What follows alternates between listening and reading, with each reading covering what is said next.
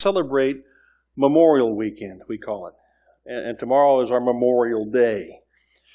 There's, there's a lot of, of struggle that people have when they look at holidays. Um, and, and they go, oh, this is a great day to head to the lake and spend the weekend just fishing and, and swimming and, and enjoying our time. We'll barbecue, we'll do all these things with the family. But sometimes I think we forget the importance of these days.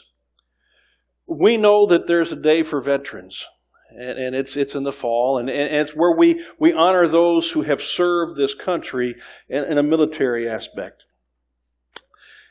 They're still living. Memorial Day is a day that is set aside for us to remember those who died, giving their lives in battle for the freedoms not only of Americans, but others around this world. It's a way that we honor and remember those who gave an ultimate sacrifice, their life.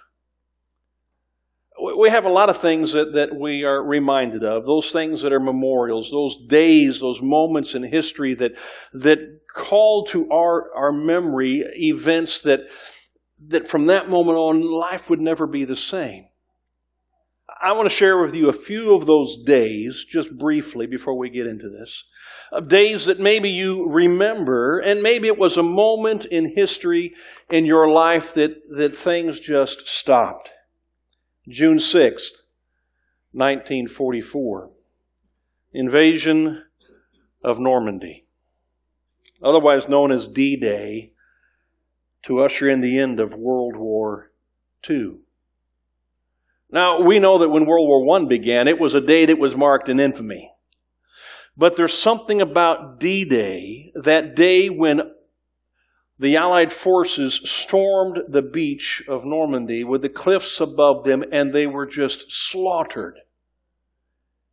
Some before they even reached the sands.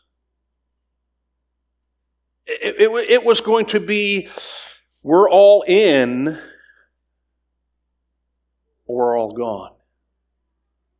It was a moment that marked the tide has changed. And it brought forth the end of World War II. In 1972, during the Summer Olympics, yet they were overshadowed by what is known as the Munich Massacre, in which 11 Israeli athletes, their coaches, and officials were held hostage and they were eventually killed. And the world was on edge because it was on television. They were glued to their seats.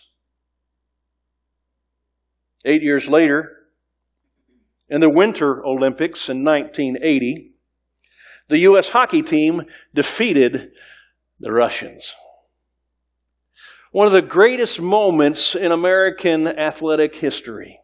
And it, you remember that moment of just the celebration that broke out across the country because finally the undefeated was defeated and America became victorious. But there was the end of the Vietnam War on April the 30th, 1975, the fall of Saigon and the boat people. And knowing that this war that had, had been ravaging lives of people, not only Americans, but, but so many people, finally was, was finished. January 28th, 1986, the Challenger, the shuttle disaster that happened. Many of you can probably remember that moment. Watching this new, this wonderful space exploration, and then saying, what, what just happened? And realizing lives were lost so that we might be able to explore something new and unknown. Then there was September 11th, 2001. The United States was attacked by terrorists with a direct affront to our freedoms. I mean, these are all days in which we remember uh, just the moments in time. And, and we're saying this, this has changed my life. This, my life will never be the same as a result of what has just transpired. Last week, Game of Thrones. An HBO show, it ended. And apparently people were so distraught that they were calling in sick to work the next day. They couldn't handle working. And not only that, but some places were setting up counseling centers for people who are upset with the ending. Where have we come to?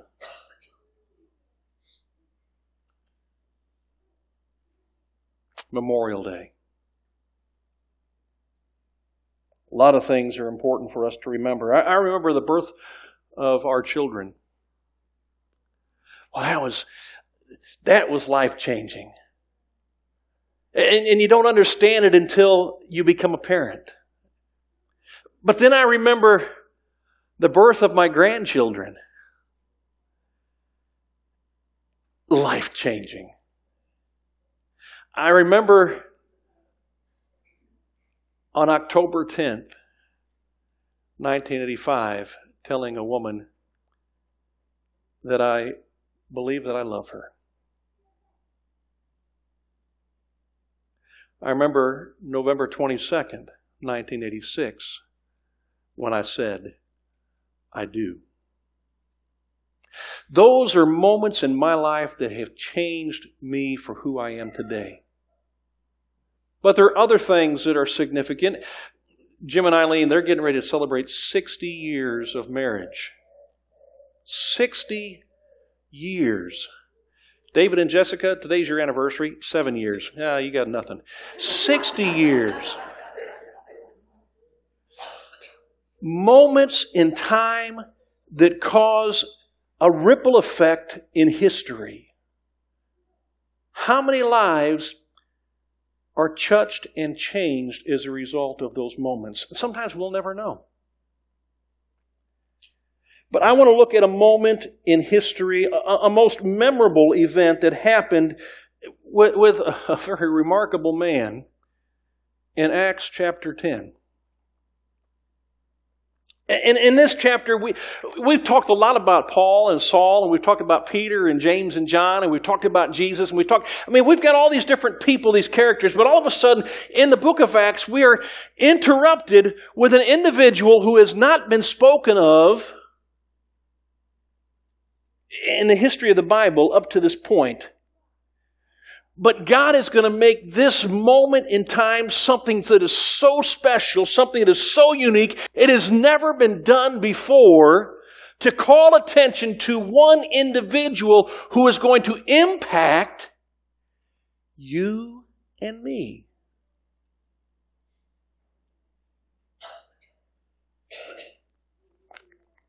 We even get his name. Sometimes you don't get their names, but this fellow's got a name. In, in Acts chapter 10, let's begin in verse 1.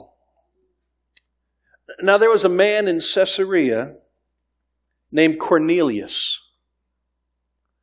He was a centurion of, of what was called the Italian cohort, a devout man and one who feared God with all his household. And he gave many alms to the Jewish people, and he prayed to God continually. And about the ninth hour of the day, he clearly saw in a vision an angel of God who had just come in and said to him, Cornelius. Fixing his gaze on him and, and, and being much alarmed, he said, what, what is it, Lord? And he said to him, Your prayers and alms have ascended as a memorial before God. Now dispatch some men to Joppa and send for a man named Simon, who is also called Peter. He's staying with a tanner named Simon, whose house is by the sea. And when the angel who was speaking to him had left, he summoned two of his servants and a devout soldier of those who were his personal attendants. And after he had explained everything to him, he sent them to Joppa. Now you see, this the story introduces to us this centurion, this, this man by the name of Cornelius. And you have to understand what a centurion is. A centurion is a soldier for the Roman, and not just any Roman. This is the Italian cohort. This is one of the, the groups of men, uh, uh, of a hundred men, who are specifically designed to protect any of the royal officials who might transfer back and forth from Rome to the different locations, such as Caesarea Maritima. Caesarea Maritima, you have the picture, Matthew? Was there last year. This is on the Mediterranean Sea. Beautiful, beautiful location. It's a location that did not have a seaport. Along the Mediterranean Sea, it's kind of rough especially on the eastern side there, and, and there really weren't places that were designed for ships to come in safely. Herod the Great. And one of the reasons he's known as the Great is because of his architectural and his engineering abilities. This is one of those cities that he built from nothing, designed it specifically to capture Caesar's attention so that he might be considered king as well. He, designed, and what you can see there with that picture, if Matthew would go back up, the picture. Can you go back? What he designed there along the sea is a, a seaport that you can see on the left upper side where over 300 ships could come in safely. And right there to the right of that, you'll see the seating on the side is what they call the hippodrome. It's where the chariot races took place. I'm actually standing in the palace that was designed by Herod the Great to live in. And, and during the life of Jesus, this is where Pilate spent most of his time. Unless he had to travel down to Jerusalem to interact with people and to convict Jesus of high crimes and execute him. Eh, you know, those kinds of things. There was a theater behind us here in this area that, that was designed in the hillside that seated thousands. And they had the ability to flood that theater for war games with ships. Cornelius, he is the top dog for the military in this location. But there's something about this man. Not only is he this centurion, and, and usually if you read in the New Testament, the Bible speaks a couple times about centurions, but it always mentions them in a very favorable way. There's another centurion who came to Jesus and asked that one of his servants would be healed. He's a Gentile, but he's got some unique qualities about him that are different the scripture says he was devout. It means he, he, he, he spends his time in, in, a, in, a, in a godly and a dutiful fashion, um, pious in nature, not in a bad sense, but that he wants to serve in a faithful way a God.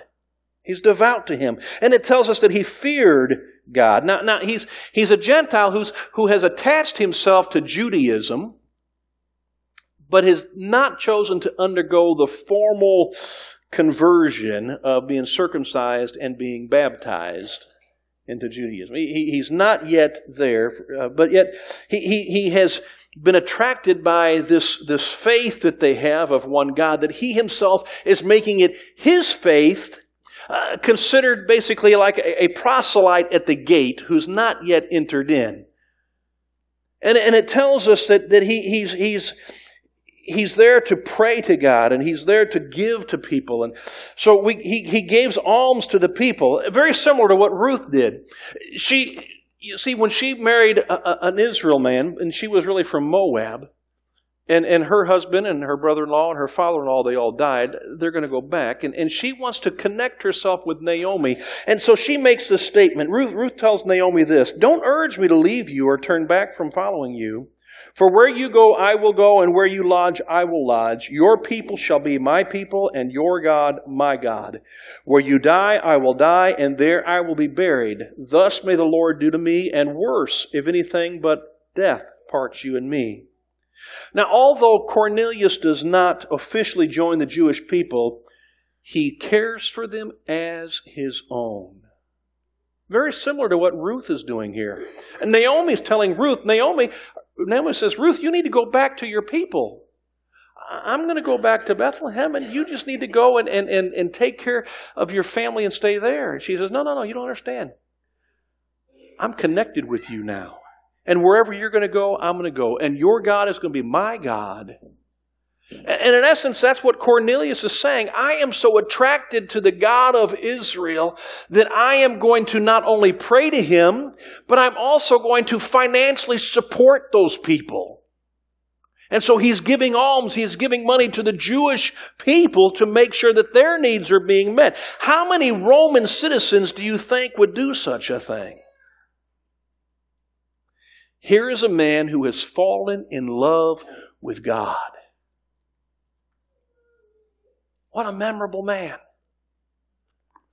And he's not asking for anything in return. He's not even asking to be able to go into the temple because he's not converted fully to Judaism. Very prayerful. He puts his faith in action. And Paul tells us putting our faith in action is important. As a matter of fact, in Galatians chapter 5, verse 6, he says, For in Christ Jesus, neither circumcision nor uncircumcision means anything but faith working through love.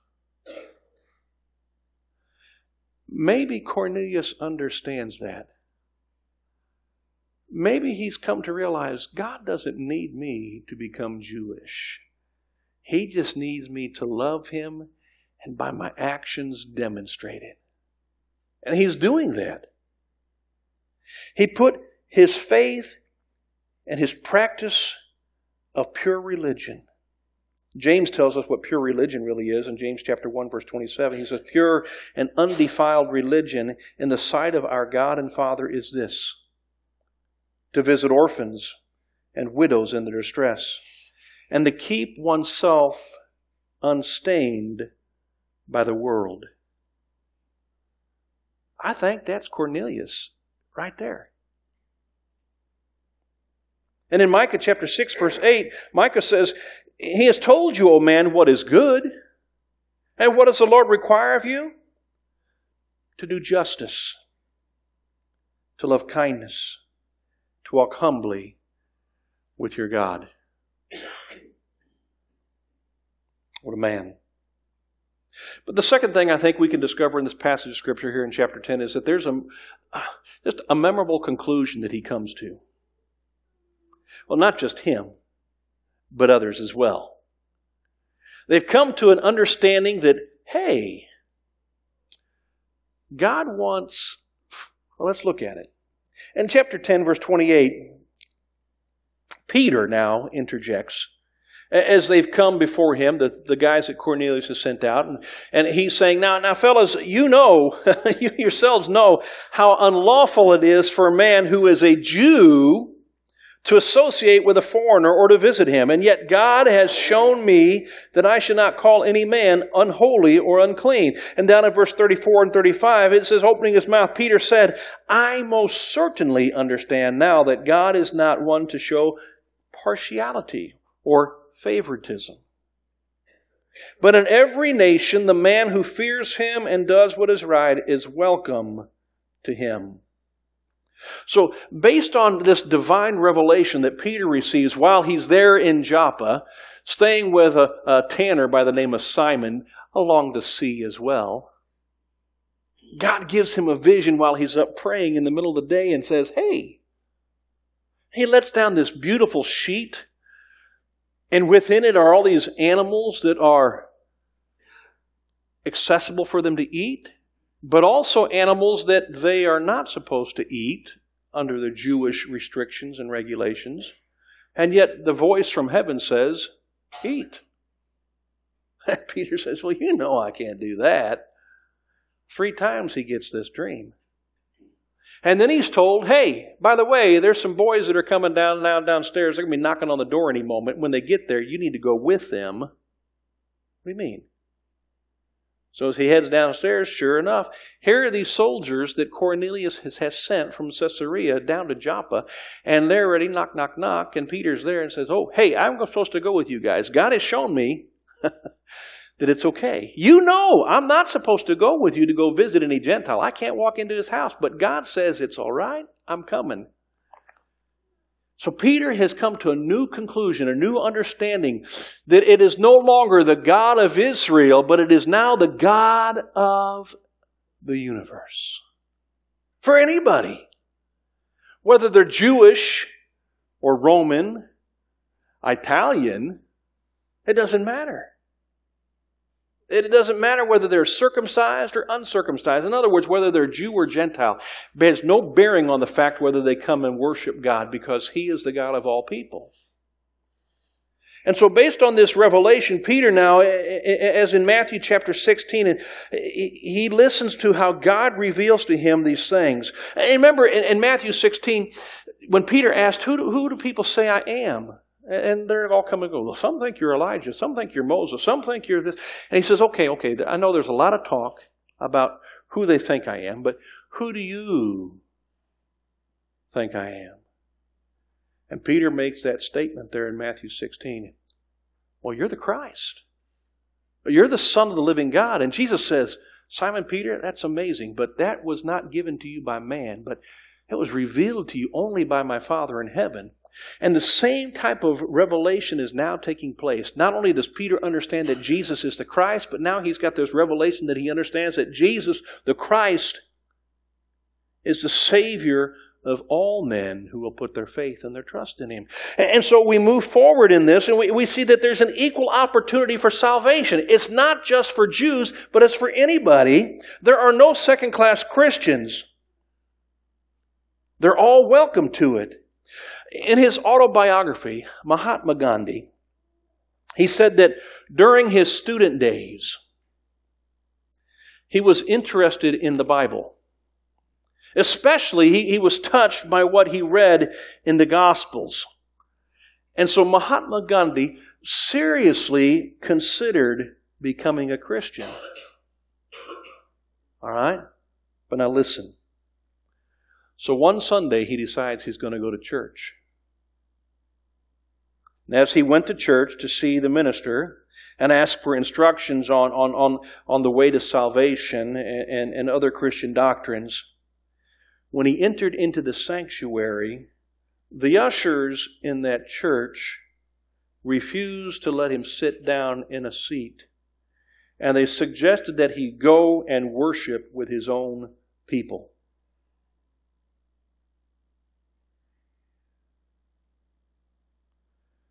Mahatma Gandhi left the church and he never went back. Can you imagine what that man would have done for Christianity had he converted to Christ? But the church would not recognize him because he wasn't them. He said to himself, this is his quote If Christians have caste differences also, I might as well remain a Hindu. And that's exactly what he did. You see, the salvation that is offered in the gospel message is for anybody. And how dare we tend to think that we know who can receive it and who cannot. Uh, that's what was revealed to Peter that day on that rooftop. And, and that's what was revealed to Cornelius in his own prayers. That God says, I have heard your prayers, I have seen your alms, and they have come up before me as a memorial. Therefore, I want you to go send for a man by the name of Simon. He's also known as Peter. He's staying there. Tells me exactly where to go get him. Bring him here. And at the same time, Peter is being told, hey, I'm opening up something that you think is defiled, and I'm going to make it clean, and you can do whatever you want with them so you can go into the house of a Gentile. And that's what Peter does. Based on faith in Jesus, while Cornelius was a very good man, salvation only comes through Jesus. The final thing we look at is this memorial con- uh, conversion. It's, it's, it's memorable in the fact that all of a sudden what takes place here and how it happens is different than anything else you're going to see in Scripture. Why is it different? Because God has to make clear what His intentions are for those who are not Jewish. That includes you and me. I don't know of any of you who have Jewish blood within you, and you can claim yourself as Jewish in nationality by race. But most of us aren't there. And so, what he's saying is, what's happening with Cornelius is going to enable you and me to have salvation too. So, through the preaching of the gospel, and we see this here in, in, chapter 10, verses 42 and 43, he says, And he ordered us to preach to the people and solemnly to testify that this is the one who has been appointed by God as judge of the living and the dead. Of him, all the prophets bear witness that through his name, everyone who believes in him receives forgiveness of sin. And so, what Peter is telling Cornelius, you have to understand that I know you've been reading the Old Testament because that's how you've come into a contact with the faith in God, and you're doing all these wonderful things. You're praying to him, you're giving him alms, you're, you're, you're living a life that is devout, and, and you fear him. He says, I understand you got all this background, but all those people that you have read, all those prophets that have written about this, they are all pointing to Jesus and by putting your faith and your trust in Him, He is going to forgive your sins. And Cornelius is excited about this message. And then through the presence of the Holy Spirit, listen what it says in verse 44. While Peter was still speaking, Peter's telling him about Jesus and how the Old Testament projects that Jesus is coming while Peter is still preaching and speaking about those words, the Holy Spirit fell upon all those who were listening to the message. And the uncircumcised believers, the Jews, no, the Gentiles, like Cornelius, all the, well, no, these, all the circumcised believers who came with Peter, they're amazed. They, they, they can't believe what's, what's being said. And, what, and now the Holy Spirit is showing up. So, because of the gift of the Holy Spirit had been poured out on the Gentiles also, for they were hearing them speaking with tongues and exalting God. You see, we know that the Word of God is powerful. And as, as Peter is preaching the Word of God, it is confronting not only Cornelius and the other uncircumcised people there, but all of a sudden it is confronting through the presence of the Holy Spirit even the Jewish Christians. And they're amazed that God, God is even letting the Gentiles, He's letting those scoundrels, He's letting them become part of the church. They're, they're amazed. They can't believe that he's doing. He's, he's obviously poured out his spirit on them, and now he's wanting them in the church too. They're, they're, they're, here is that term, probably dumbfounded. They don't know what to say. But this is what's happening here. Now, the Word of God is so powerful, and, and, and it confirms throughout the faith. Listen to what it says in Mark 16 20. They went out and they preached everywhere while the Lord worked with them and confirmed the word by the signs that followed. Sometimes God would use miraculous events to let people know that His word was true. Now we know that when we go back into the book of Exodus and we see what happened there in Egypt with the ten plagues. God says, Let my people go. Pharaoh says, No. Okay. Boom. And ten times he performed such disastrous miracles in the lives and in the nation of, of Egypt. to confirm that his word was real and his purpose and his direction was true. And he did that on the day of Pentecost. And now he has done that same thing that they experienced back then. He has done that now in the lives of Cornelius and his household. Did they also have received the Spirit? The Holy Spirit is convicting the world of sin, and it convicts them of righteousness and judgment. And through the practice of faith that is seen in his baptism, Peter now says this. Then, towards the end of that passage in verse 47 and 48, he says, Surely no one can refuse the water for these to be baptized who have received the Holy Spirit just as we did.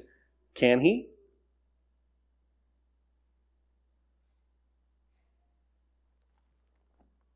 You see what Peter's asking? He's turned to his fellow Jews, Christians. He says, You obviously see and hear what I'm seeing and hearing, aren't you? You, you know that this is the work of the Spirit of God in their lives. Can we refuse them to be baptized? Can we tell them no? How dare we do this? If God is pouring out His Spirit on them, we've got to let them understand the fullness of that Spirit. He says, we can't deny them to be baptized. And so what's He do? Listen to what He says. And He ordered them that word is interesting. Peter ordered them to be baptized in the name of Jesus Christ. Then they asked him to stay on for a few days. Hold it. Cornelius is a devout man. He's a good man. He's a man who, who, is, who is worshiping God, who prays to God, who gives to people who are in need because of his relationship with God. He's devout in faith.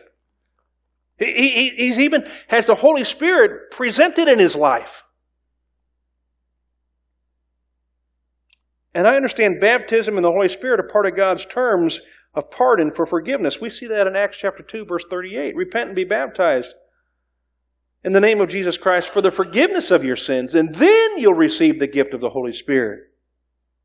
Galatians, Paul says in chapter 3, verse 26 and 27, For you are all sons of God through faith in Christ Jesus, for you who were baptized into Christ have clothed yourself with Christ.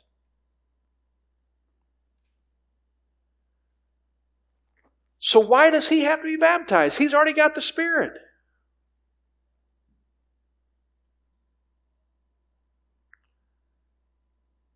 because it was necessary. Why does Peter order them to be baptized? Because it was necessary. And I'm telling you, don't believe the lie that baptism is not necessary. It is. And that very day, Cornelius and his entire household. They were baptized into the name of Jesus for the forgiveness of their sins, even though they'd already received the Holy Spirit.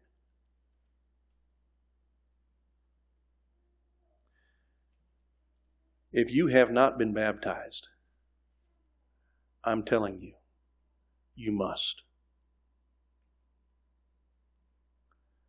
Jesus himself said, that he must do this in order to fulfill all righteousness. If it was imperative for Jesus, the perfect man, to be baptized in order to fulfill righteousness, it is a must for us. We've got too many wishy washy preachers out there in churches that are saying, oh, just believe. pray this prayer. Whatever it is, I don't see that in Scripture. What I see is the evidence, time and time and time again. You see, Cornelius, in order to become a, a converted Jew, he would have to be circumcised and he would have to be immersed publicly. And he chose not to do that. But he still worshiped God. But in order to find salvation in Jesus, he even surrenders himself in obedience to baptism. Don't put it off. Don't put it off. Because it's what he asks of us. I wish I could order all of you to do that if you've not done it. In Acts chapter 10, verse 48, it closes out by saying, Then they asked him to stay on for a few days. Why'd Cornelius want him to stay? I'm sure it was kind of a celebration of the fact that now the kingdom of God has expanded into the Gentile world. And so it's to all nations. All nations of people have an opportunity for salvation. Eh, maybe they wanted to know more about Jesus. And, and, and, discipleship, you have to understand, doesn't end with baptism. Once you're baptized, it's not, well, you're saved, go on your way. No. Now, granted, that happened with the Ethiopian, but he already had a deep understanding. And we know that he went back and a church began there. But we've got too many people in our day and age who do not know the Word of God. And when it is enlightened to them, they still need teaching, they still need instruction. We need to, to disciple more and more. John Newton said this When I get to heaven, I shall see three wonders there.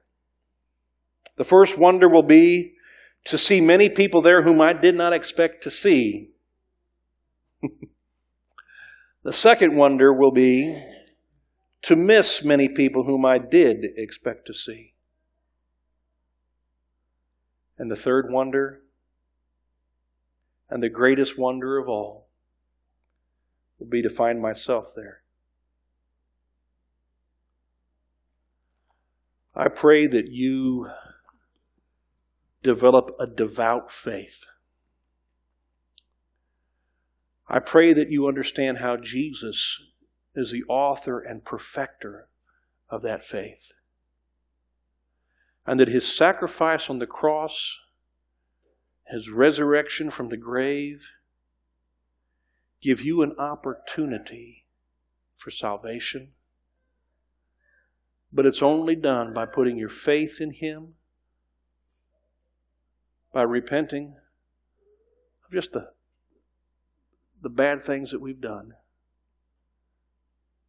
by surrendering your life to Him in baptism, being immersed into His name, clothing yourself with Christ, and then living faithful. That's a challenge for all of us. We're going to have our invitation, if you would.